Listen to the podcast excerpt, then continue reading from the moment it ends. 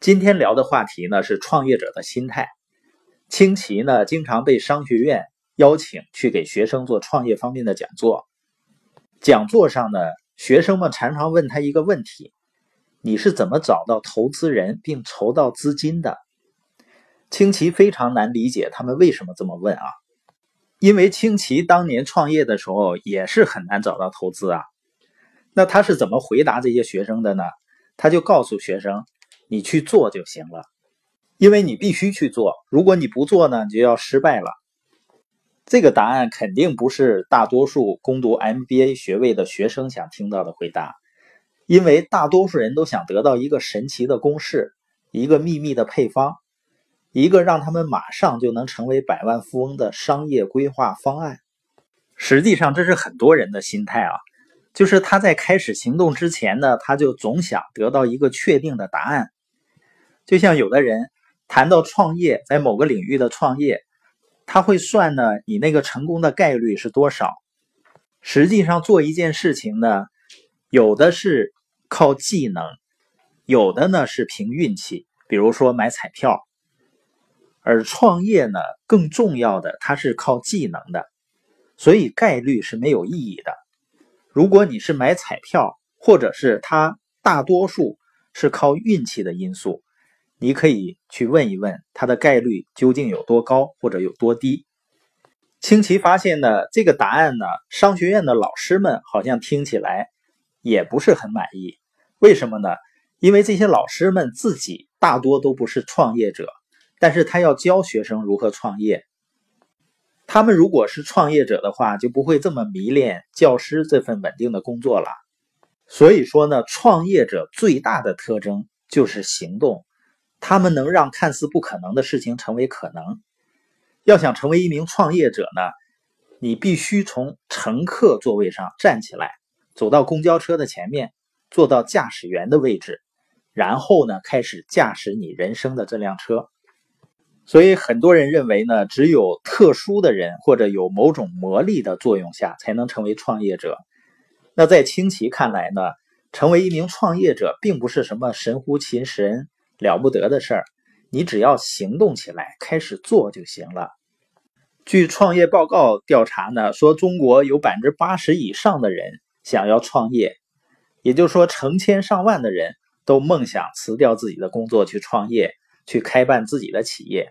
但问题是呢，对于多数人来讲，这个想法永远只是一个梦而已。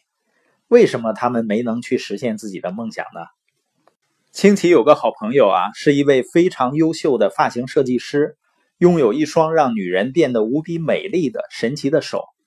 多年来呢，他一直声称要离开，自己开一家自己的发廊。他的计划很宏伟，但遗憾的是呢，直到今天他还在人家发廊里打工，经常受气。你周围有没有这样的人呢？整天抱怨老板，然后跟你谈自己的创业计划。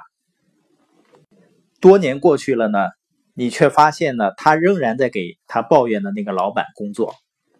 当然，有的人创业，你说他有可能会倒闭啊，有风险啊，但是也有可能会成功的，因为选择了去尝试，一个人就懂得勇气在生活中的重要性，发现和挖掘自己的才能，并用自己的才能为这个社会做贡献，这是一件很需要勇气的事儿啊。而在美国呢，那些买彩票中了三百万美元以上大奖的人中呢， 百分之八十 的人都会在三年内破产。为什么会这样呢？因为金钱本身并不能让你变得富有。这些人的银行账户上也许多了几个零，但如果他们不改变自己的心态，仅仅凭借这些数字是无法真正变富有的。一个人的想法是没有边界的，局限人的只有人自己对自己的怀疑。我的很多朋友呢，他创业一个很重要的原因就是要重拾自己的尊严。不要小看这个原因啊，因为这个世界上充满了仗势欺人之辈和世俗小人。不管这个人是你的上司啊、同事啊，还是邻居啊，或者朋友啊，你可能早就不想让他们继续对你指手画脚。你迫切的需要掌控自己的生活，迫切的需要拥有忽视这些人存在的勇气，你迫切的需要思考与行动的自由。所以我们再回头看看，你现在到底生活在哪个象限？那我们大概已经认识到了，从一个象限到另外一个象限意味着什么呢？不同象限所代表的不仅仅是不同的生活模式，更是不同的对待生活的态度。而创业者心态最本质的一点是什么呢？自己的命运是由自己决定。你要让创业成为现实，那抱怨别人和外界就没有任何意义了。当然呢，创业成功并不意味着说有一个好的生意，有一个好的生意模式，你就一往无前了。就像一个马车夫，他坐在玛莎拉蒂的跑车驾驶员位置，并不能让他成为一位赛车手一样。要成为赛车手呢，必须接受专业的技能培训和训练。最重要的呢，他需要有赛车手的心态。那二十一世纪的生意模式最大的好处，就是他所有的基础工作，别人都已经帮你做好了。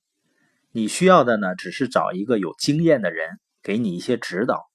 当然呢，如果没有一个创业者的心态的话，不管你的生意模式有多好，你的导师、教练有多么优秀，你的创业也会非常艰难。